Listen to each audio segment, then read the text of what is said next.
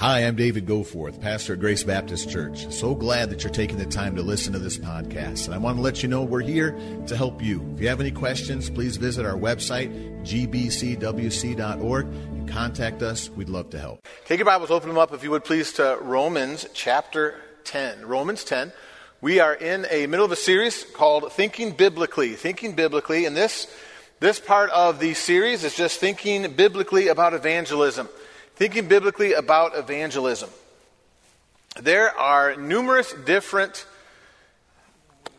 I guess, divisions within Christianity when you get to what soteriology is. What part does man play? What part does God play? I am not going to debate those, not going to try to get into that debate. I want to talk about something that is very, very pervasive. It, and I want to say up front it's not wrong, it's not sinful, it's not bad.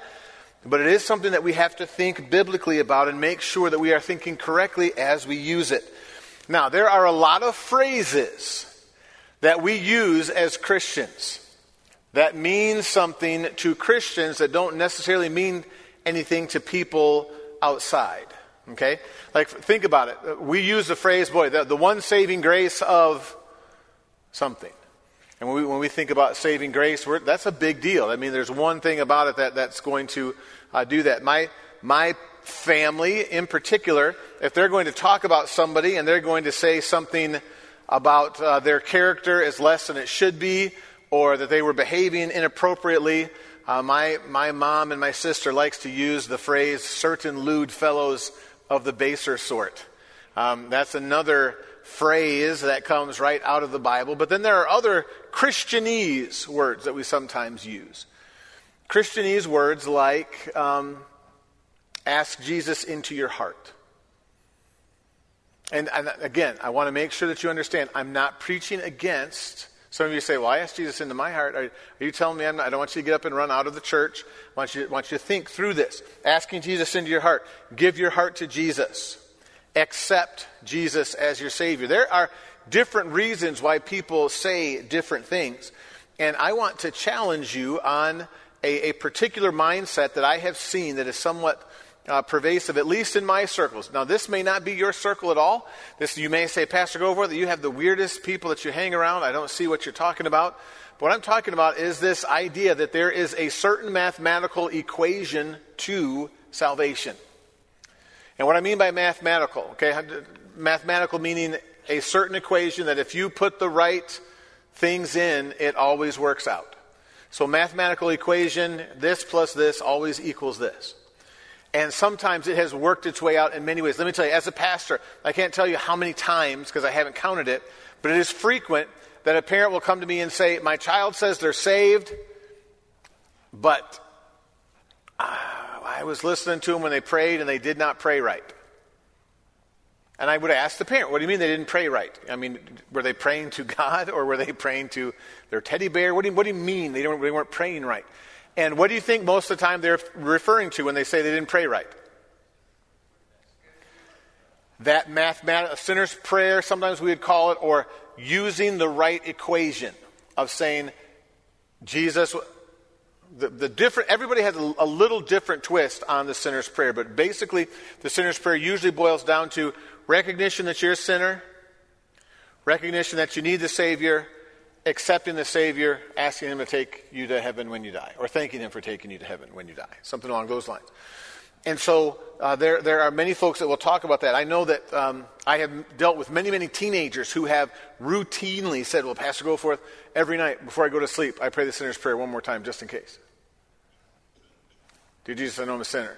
Come in my heart and save me.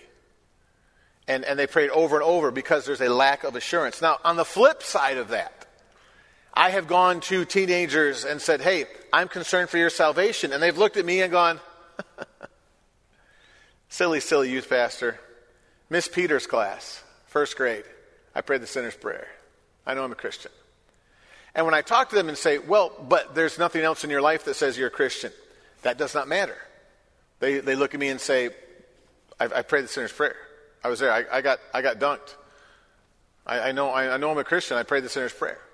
And when I would talk to them about, well, how do you know you're a Christian? The answer was, because I've accepted Jesus into my heart.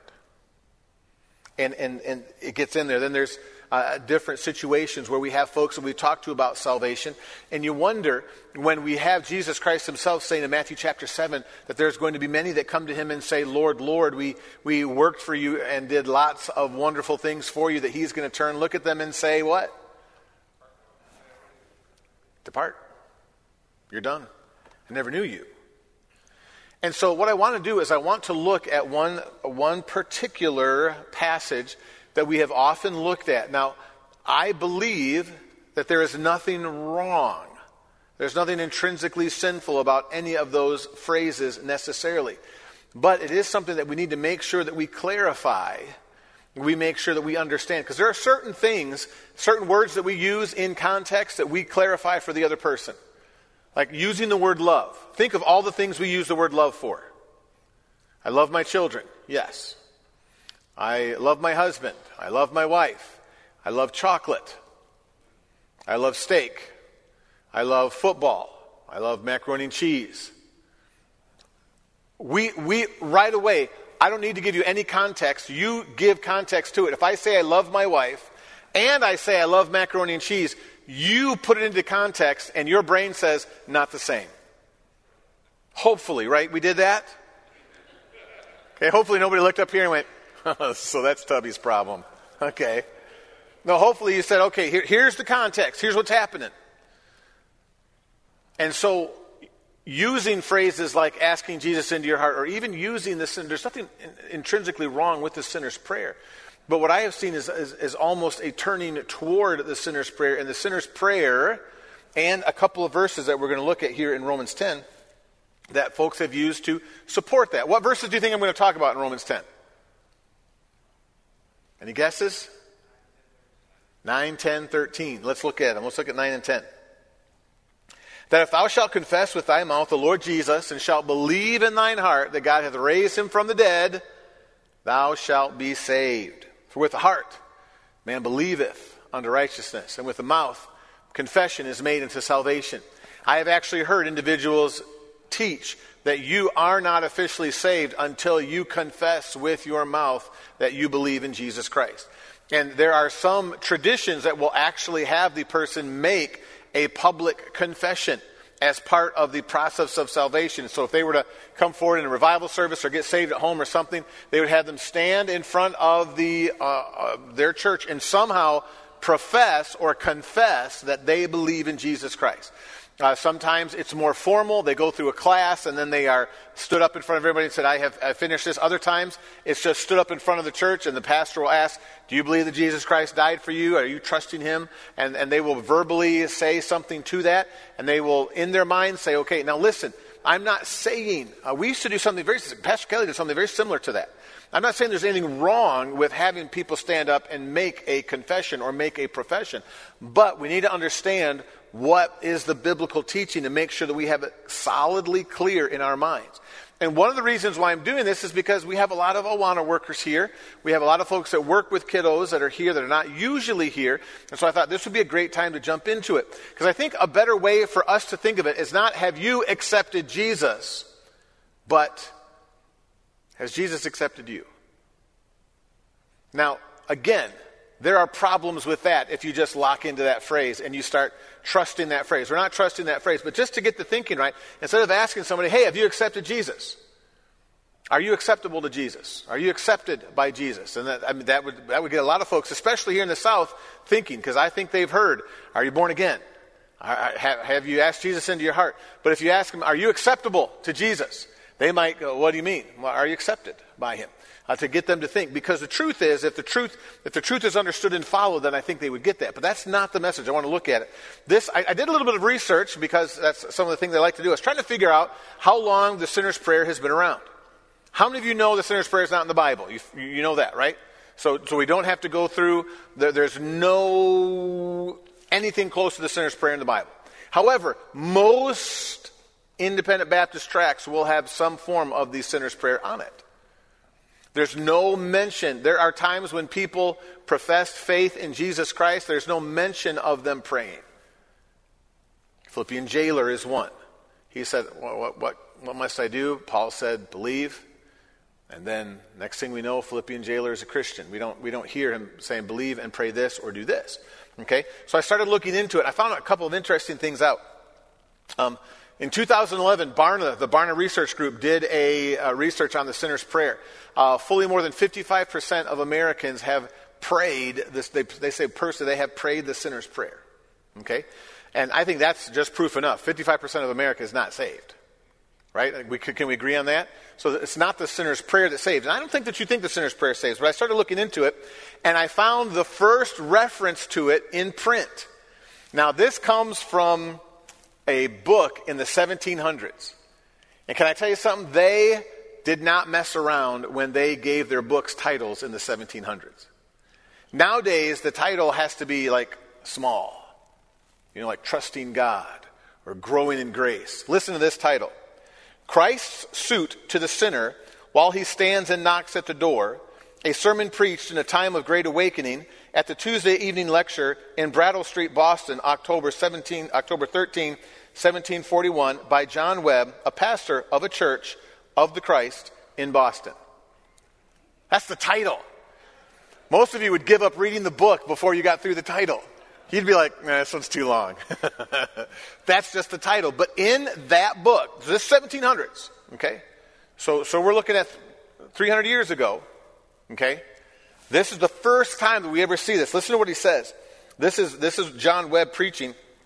He said, here is a promise of union to Christ in these words I will come into him. In other words, if any sinner will but hear my voice and open the door and receive me by faith, I will come into his soul, unite him to me, and make him a living member of that my mystical body, of which I am the head. Now, some of you may say, that doesn't sound exactly like the sinner's prayer that I remember saying, but that is the, the, the first mention of if you will accept by faith, he will enter in uh, enter into you and do that. Now, is there, is there biblical precedence for the sinner's prayer? No.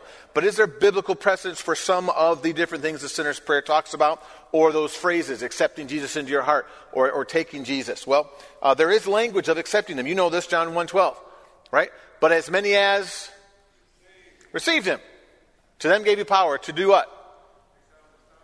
So there you go. There, there is a clear picture of salvation has something to do with receiving and being accepted by God. So there, there is precedence. I want you to know that the idea of somebody saying, Have you accepted Christ? that is not unbiblical.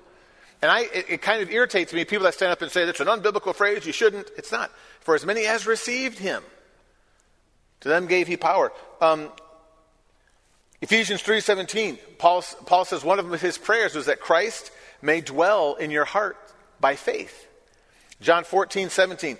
Jesus said, The Spirit of truth, whom the world cannot receive, because it seeth him not, neither knoweth him, but ye know him, for he dwelleth in, he dwelleth with you, and shall be in you. So there we have the promise of the Spirit being sent to dwell in you.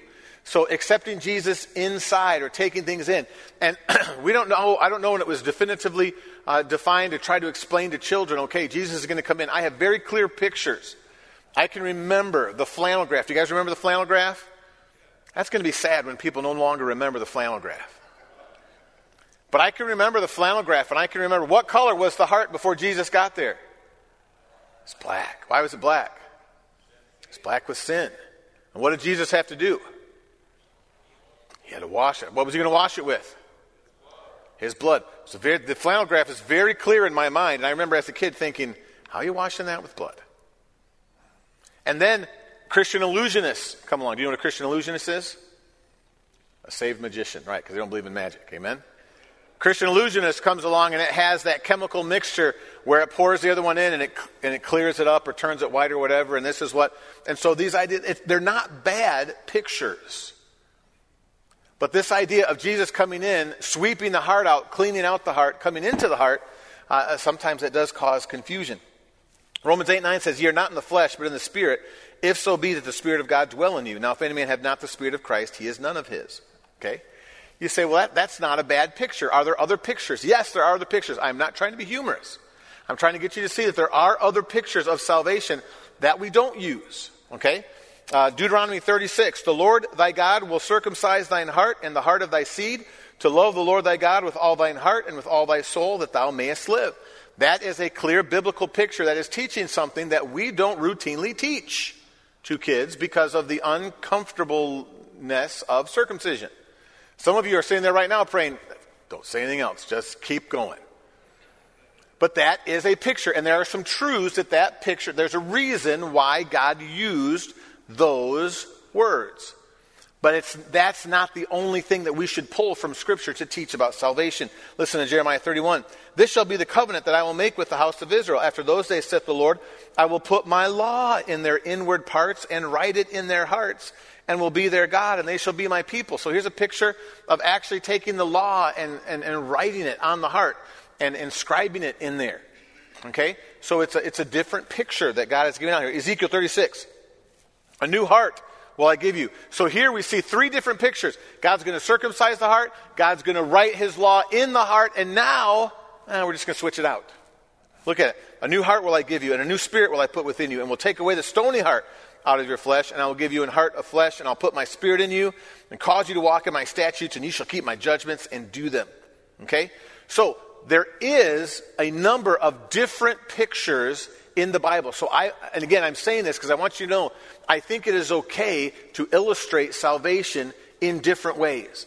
God illustrates it in different ways. I'm not trying to tell you that what, I, that what we're going to go through here today is the new doctrine and covenants for Grace Baptist Church of how we're going to talk about salvation. I want to talk specifically about the idea of asking Christ into your heart, praying the sinner's prayer, believing, confessing. What does it mean to believe and to confess. I believe most of the time when parents come and they have questions, uh, they're not so much questions as far as whether or not the sinner's prayer was prayed. Is, it, is, is their kid really able to believe? Is their child old enough to be able to, to have the, the concept to be able to believe, to be able to pull that in? Okay? So, what are the, what are the problems intrinsic to using that phrase or using um, Romans 10, 9, and 10? Well, we'll get to the, we'll get to 10, 9, and 10 in a second. But what, what's the problem with just saying, well, hey, well, why do we have to mess with this, Pastor? Goforth. It's worked for decades. What is the issue? Well, I, I think, let me just point some things out. Is, is number one, Christ or the apostles, neither one of them led in a prayer. We never see them leading anybody in a prayer. Jesus Christ talked to Nicodemus, never led him in a prayer. Jesus Christ talked to Peter, never led him in a prayer. The apostles talked to numerous individuals, never led them in a prayer. Listen, you cannot interact with God without praying. I am not saying you don't have to pray. But I'm saying that this idea that a prayer or a certain type or a certain style or a certain design of prayer is necessary is what we have to start thinking biblically about. Okay, problem number two is that in many circles it seems to have entirely replaced the idea of repentance and faith. Believe and confess. Believe and confess. Do you believe? I have met an individual who would, he, he talked frequently about the number of people that he led to the Lord over the weekend. And I thought, how do you keep leading this many people to the Lord? And he said, Oh, it's simple. I've learned this. I, will challenge somebody and I'll say, Hey, if you actually believe that Jesus died and rose again, if you believe that he died and rose again, then you take my hand. And if they take my hand, they're professing faith in the Lord Jesus Christ and they're a Christian. And I said, What do you tell them if they do take your hand? I tell them that they're a Christian. I told them, I don't, I don't think that's wise. And, and we actually had words. Um, it, because I, I don't think that just having somebody shake your hands if they do. And do I have Bible to support that? Well, before I give you my Bible, do you have Bible to support that? Is there anybody who believes that Jesus died and rose again that's not a Christian? Do you think the devil believes he rose again? What does he, what does he do in response to that, according to James? He trembles. He's not a believer. You say, wait, I thought you said he did believe. Yes, I'm, use, I'm interchanging the words to try to confuse you because that's what happens sometimes. I believe the devil understands and truly knows, believes that Christ died and rose again. He believes that. He trembles. He does not believe to salvation. Okay? Now, th- this has almost entirely replaced that aspect of it. The third problem that I see intrinsic to this is that this, this idea of believe and confess, believe and confess, it, uh, it almost, it almost has transmogrified into some type of a Baptist work. We say you don't have to work for salvation, transformed into a work. You don't have to work for salvation. Salvation is free, but you have to believe and confess. And, and, I've, and I've met some folks that, well, you know, I, I, they've, got to, they've got to confess it. They've got to have their, this has to happen. Because if they don't do this, And, and again, I think that comes from taking Romans 10 9 and 10 out of context. And then here, here's the last problem is that many times I've listened to a few sermons, and I was, I was actually thinking about bringing a couple of sermons out and playing them, but my purpose, here's the thing my purpose is not to attack individuals. And I don't think it's really fair to pull one sermon out and to pull one illustration out of something that was said, read it to you or let you hear it, and then pick it apart because I, I don't know the entire context of, of everything he was teaching around that. But I, it seems to me as if this idea of believe, confess, believe, confess, believe, confess has wormed its way backward into biblical interpretation, our hermeneutic, where we say, here's what it says. And so they will use Romans 10. Now, listen, Romans 10, 9, and 10 is a glorious verse. There's a reason why it's one of the most well known verses, because it just very succinctly says, hey, this is what has to happen. But we have to interpret things in context to understand. Okay? So uh, let's look at it. So all I want to do is, again, I want to think like the, the Bereans, Acts 17. More noble than Thessalonica. Why? Because they searched to see if it was so. So we're there in Romans 10, 9, and 10. Let's just look at it, try to get the context. Now, tonight, we're not going to go, we're not going to dive deep into Greek and parsing and things like that because some of you are still upset with me for doing that a couple weeks ago. So we're not going to do that tonight. We're just going to look at the context, just see what's happening here in Romans, okay? Now remember, Romans was the, was uh, the, the, the very genesis of the, the Protestant Reformation that completely transformed the world when Martin Luther was studying this and looking at what sanctification, what salvation, what remission of sins was. He could not get through the book of Romans without realizing, hey, what they are teaching is wrong. And again, that goes back to that's why we believe in the authority of the Bible. But here in Romans 10, Paul is arguing for biblical salvation. Okay, so we won't go through, he's, he's talked in, in, in well, we won't go through everything that's happened up to chapter 9. Chapter 9, he's talked about how God chooses and how God br- brings people along. But here in chapter 10, he's talking about how the children of Israel kind of got off kilter. Let's look at it, verse 1. Brother, my heart's desire and prayer to God for Israel is that they might be saved. Why is that important? Because Paul is trying to uh, let them know my desire is not to run people off or tell people that they're losers. My job is for you to understand. Because many times people are fighting about the same thing. Have you ever done that in your marriage? You're, trying, you, you both wanted to eat somewhere, but you ended up fighting about what to eat. You were agreed on that you wanted to eat. I see some of you looking at each other. You know what I'm talking about. It's not like one wants to eat and the other one wants to go ice skating. You both want to eat, but you fight over the eating pool. There are a lot of people who fight over salvation about silly things. And Paul is saying, listen, I'm not, I'm not here to pick a fight. My desire is that you know Christ. My desire is that you are saved. My heart's desire and prayer. This is it. So he wants you to know that. Verse 2 For I bear them record, they have a zeal of God, but not according to knowledge. A lot of people have taken this out of context and said, okay, that's for people who, you know, brand new saved, they don't know much about Lord, they're running out. No, no, no. That's not what Paul is talking about. Paul is talking about these people are working hard to try to accomplish salvation, but they don't know what they're doing. In fact, they're putting more effort into it and more effort into it, and they have codified things and what we look at sometimes, and what I used to look at as crazy, man, why would you, why would you worry about something weighing more than half a fig? That's how detailed they got because they wanted to make sure they were trying to keep the law. That is a lot of zeal. They had zeal without knowledge. Verse 3 For they, being ignorant of God's righteousness and going about to establish their own righteousness, have not submitted themselves to the righteousness of God. What does that mean? They were so focused on trying to please God that they left trying to please God and tried to establish their own self. They forgot to look to God. They forgot to sit down with God. They forgot to study God's word. They studied what the different rabbis and different priests taught, and they argued back and forth between this rabbi and this rabbi. They said they went about to establish their own righteousness. They didn't listen to what God had in His Word. Let's keep moving. Verse 4 For Christ is the end of the law for righteousness to everyone that believeth. Christ is the end of the law. If they would have followed the law, they would be exactly where I am, is what Paul is saying. Paul's saying, listen, it, had they followed, had they actually done what God had intended for them to do, when Christ showed up, they would have rejoiced, not rejected him. But because they were so locked into trying to make their own, they, they didn't see when it came. Okay?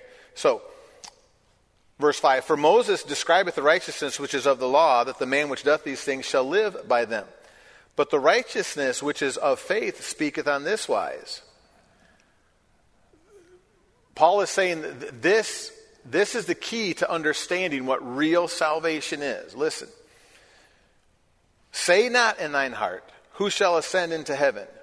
That is, bring Christ down from above. It is not the superlative of your activities, the superlativeness of your faith, your high ability to believe, your high ability to perform. You cannot reach up into the heavens and accomplish that. Okay? Verse 7 Or who shall descend into the deep? That is, to bring up Christ again from the dead. It's beyond your power to do anything that actually had to be done for your righteousness. What had to be done? Christ had to be incarnated into flesh, live a sinless life, die on the cross, rise from the dead. How much of that can you or I do? Right. It's simple. Now, to you and I, 2,000 years after the writing of the Bible, we go, but to a generation after generation after generation of Jew who had been living by what they had been attempting to do is see, the law was supposed to guide them to Christ. Think of it as like a railroad track that was supposed to keep them on the straight and narrow moving forward. Well, they ripped the railroad track up and they tried to turn it into a ladder. They said, we don't, we don't need to stay on this railroad track and, and stay between these rails here. We need to point it up toward the sky and see how high we can climb it and see if we can, uh, can achieve and, and do this. And they completely took the law out of what it was supposed to do. They tried to ascend up to the heaven. Can't do it. And Paul's saying you cannot accomplish it is absolutely impossible. So the first thing, uh, Romans 10, the first thing we learn from Romans 10 is that Paul says you and I are absolutely incapable, listen, get this, of doing anything to secure our salvation. Let that sink in for a second. You can't ascend to the heaven. You can't descend to the grave. There is nothing that can actually procure righteousness. Except, Paul, look what he says. But, verse 8, what saith it? The word is nigh thee, even in thy mouth and in thy heart. That is the word of faith which we preach. Now we have these verses memorized, but let's look at them.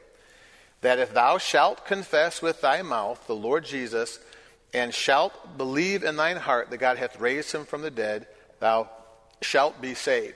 Those shouts, those give us a little indication of the tense of the verb. It says, if you will do this, you will be saved. What is it that you have to do? He says, confess with mouth and believe in heart. Okay? So, look at verse 10. For with the heart man believes to righteousness, and mouth confession is made unto salvation. Most of the time, when we talk about salvation, we don't talk about both sides of it. We talk about one side. The side we talk about, especially the side that I'm used to, when I say we, let me say I. When I, when I would talk to people, I'm talking about the salvation part of it, right?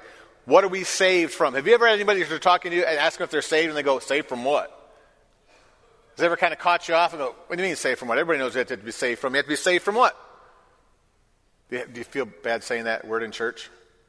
It's in the Bible. Where are we saved from? Death, hell, sin, wickedness, wrath. So that's salvation. That's the negative side. Not the negative side as in that's the bad side, but that's what the saving does on the negative side. What does the saving do on the positive side? According to verse 10. So, negative, it saves us salvation, but positive, it gives us what? Righteousness. So righteousness, this is, this is talking about the same thing. It's talking about the same salvation, different sides of the coin. You're saved to what? Righteousness. Saved from sin, wrath, hell, wickedness, death. Bad stuff saved from, good stuff saved to. And so Paul is saying this salvation comes to you. Now, he, he, he does two things he, he, uses an aorist or a past tense, if you shall. If you make this choice to do what? confess with mouth the Lord Jesus. How do we interpret God's word? If God put a word in there, we believe the word is in there, that it's His word, right? He's not giving us a concept, He's not giving us an idea. Okay? So confess. What does confess mean? Confess means what, as far as you know? Agree with, okay? I think literally it's something along the lines of to say the same. So, in other words, if you're going to confess to a crime, and we, I think we have some police officers in here and some judges, if you're going to confess to a crime, they, if they are going to confess to a crime, they can't just say, Yeah, I done some stuff. Is that correct? If they say, Hey, you're being arrested for, and if they say, Okay, I done some stuff, that doesn't mean that they confess to anything. Their lawyer would say, They didn't confess anything. So, oh, he said he did some stuff. No. No, that's not confessing. Confessing is what? You say I did this, I say I did that. I agree. I say the same. Okay? Now the interesting thing is is that in verse 10 he says the first thing you do is confess with your mouth the Lord Jesus. Now there is some truth hidden in here that is going to challenge some of us. Because there has been some folks who have overshot the runway. That's what Pastor Kelly used to call it, overshot the runway. We we think of the term Lord as just a religious term. Lord is what you call God. It's another word for Lord. However, when the Bible was written, were other people besides God referred to as Lord? Who was referred to as Lord? Your, your master. Okay? So if you're if you're watching some old, uh, I like I like watching the old movies with the uh, anything with swords and battle axes, Vikings, knights, you know things like that. I, actually, I you know I, I don't mind lightsabers and other things like that too. But but there will be there if, if you watch some of these things, they, they'll say, um, listen, you need to swear an oath. Now in our culture, the word swear, at least to me, growing up in a Christian home in a Christian school, swear makes me go and if somebody were to walk up and say, like if I would have come here to Grace and the pulpit committee said, Would you be willing to swear? I would think, Probably not. I mean, I'd have to meet all the deacons, you know, but probably not. That was a joke. That was a joke, folks. Okay? But in the olden days, if they said, Hey, are you willing to swear? You knew what that meant. I'm going to swear an oath. And, and are you willing to swear to them as Lord? If you're going to swear to them as Lord, what does that mean? That, that, is, that, that was just a commonplace. Listen, in, there, there were Pliny in his writings. I know some of you don't like it when I refer to history, so I'm going to make it short. But Pliny actually writing to somebody said it's really easy to figure out who a Christian is and who's not a Christian. Just bring them in in front of a bust of Caesar and have them swear to Caesar. Because Christians can't do that. But non Christians can come in, can swear to Caesar. Then, after they swear to Caesar, you can ask them to defame the name of Christ. They'll do it. They'll make a sacrifice. Pliny was like, man, all this problem of trying to figure out who a Christian is, it's super simple. You just bring them in, put them in front of a Caesar, a bust of Caesar, and say, swear to Caesar. And what did that mean? They didn't mean they went into Caesar and said, you Caesar, you're a low down, no good. That's not what it meant. It meant what? I, Caesar is Lord. I, th- I think the Greek word was, was it's like Kaiser, it's like Kaiser Kurios. And so the Christians would come in and they couldn't say those two words. It was impossible because swearing meant something different. But he starts with the mouth. He says, You confess with your mouth, have to keep moving, and believe in your heart. Now, what is it that you have to believe? It's just one phrase. What is it you have to believe? that God raised him from the dead. Now, packed into that phrase, okay, this is not saying you don't have to believe that Jesus is God. You don't have to believe that Jesus is part of the Trinity. You don't have to believe that Jesus lived a sinless life. All you have to believe was that he got up. Did you know there's an actual, I, I in, in, apologetics, I've studied different things. There, there is one of the, uh, there's a, a, a Jewish what, I don't know what they call him. It wouldn't be a rabbi, but he is what I would think of as a rabbi that said, yeah, it's, it's basically, it is, according to our own writings, it's a pretty, pretty much, you can't debate historically that we at least thought Jesus rose from the dead. He wasn't willing to go so far as to say, you know, our writings prove that Jesus rose from the dead, but he said, yes, our writings do prove that they thought that he did. Okay? It's not just saying that when Paul says you have to believe, this confessing Lord Jesus, believing in your heart, and then in verse 10 it says, for in, with the heart he believes, and with the mouth confesses. Now, in the Hebrew world, what was the heart a symbol of? Everything. So, like, we still use that today. I love you with all my heart. That means everything I've got, I love you. And we use the heart. We know the heart does not involve the brain. We know those different things, but when, the, when the, the Hebrew expression of the heart, that means that the whole, the center of being. Guard your heart with all diligence, for out of it are the issues of life, Proverbs 4.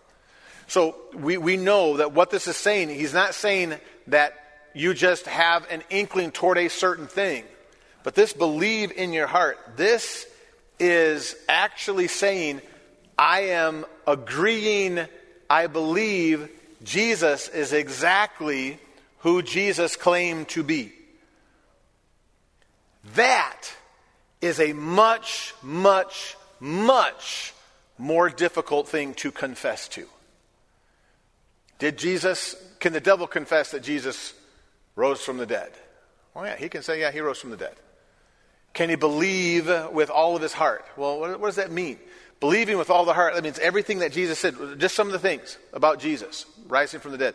If, if we're going to believe that everything, every claim that he made, everything that he taught is wrapped up in that because it's all, he himself, we're not going to take time because it's 804, he himself talked about dying and rising from the dead. When you hear somebody stand up and they say, Well, I believe Jesus was a good teacher. No, either, either he was God or he was a nut. And I'm not saying that sac- to be sacrilegious. Jesus Christ did not give us a lot of good things to think about and then just, like on the weekend, talk about dying and getting back up. That was central to his message. And central to his message, he took a year to teach it to the disciples. Leaving uh, Caesarea Philippi, he said, Who says that I'm the Christ? Or, or, or who am I? And Peter says, You're the Christ. Jesus said, That's right, and I'm going to die. And Peter said, No, we're not going to let you die. And what did he say? Get behind me, Satan. You're not thinking the right way. You're treasuring man's ideas, not God's ideas. It's kind of a big deal that I die, Peter, and I'm going to keep teaching you this. Okay? So, what are all of the things that are wrapped up in this idea of everything that Jesus taught and said? Well, we'll get that in a second. But believing in your heart means you are fully invested in that. Confessing with your mouth says you are saying the same, agreeing with what he said. So, we could, my original plan was to ask you about some of the things that Jesus said, but let's just look at some of the things that Jesus said. Okay? Jesus said that he came down from the Father, that he and his Father are one. Confessing and believing involves agreeing and believing and settling your heart in, resting your faith in, Jesus is God. That's what he taught. And if you're going to confess the same thing, it's wrapped up in there. Um, that, that he died a substitutionary death. Different people have different areas of this that they struggle with, with, with agreeing with. There are some people, there's a fellow I witnessed to for nine years in Florida that said, I don't get why, if Jesus got to set the rules, why he set the rules that he had to die. That seems stupid to me. And I would I'd say, George, that, that's not, he didn't set the rules. And I would go through the justness of God and, and all of that. But he said, no, he could have done something different. He could have said that you have to cut down a tree to be saved. Because he was unwilling to say that Jesus had the right to die a substitutionary death. If you're going to believe and confess, then you have to put all of your hopes in his substitutionary death. That he had the right to do that and that he did that. And then what did he do after it? He got up. You, have got to believe that. You have to, you have to believe that, that he obtained that salvation, that, that that resurrection was a signifying of him going to the Father. Jesus Christ himself said, I'm going to go to the Father. He said he was going to pay the sin. But then there are some other things about Jesus that he said that sometimes don't get as much press. And we'll start talking about those next week because it's almost time to go. Amen? How about that for a same bat time, same bat channel cliffhanger, folks? Huh? All right, let's have a word of prayer and, uh, and then we will go. Lord, thank you for the opportunity of spending some time studying your word. I ask that you would bless as we uh, go our separate ways, keep us fixed and focused on you. Help us to honor you in all that we do. Now, Lord, thank you, Lord, for your salvation, for the gift of your Son. Thank you for choosing us and allowing us to choose. Thank you for being a God that we can't figure out, but a God that we can trust. Thank you. We love you. In Christ's precious name, amen. Amen. Thank you.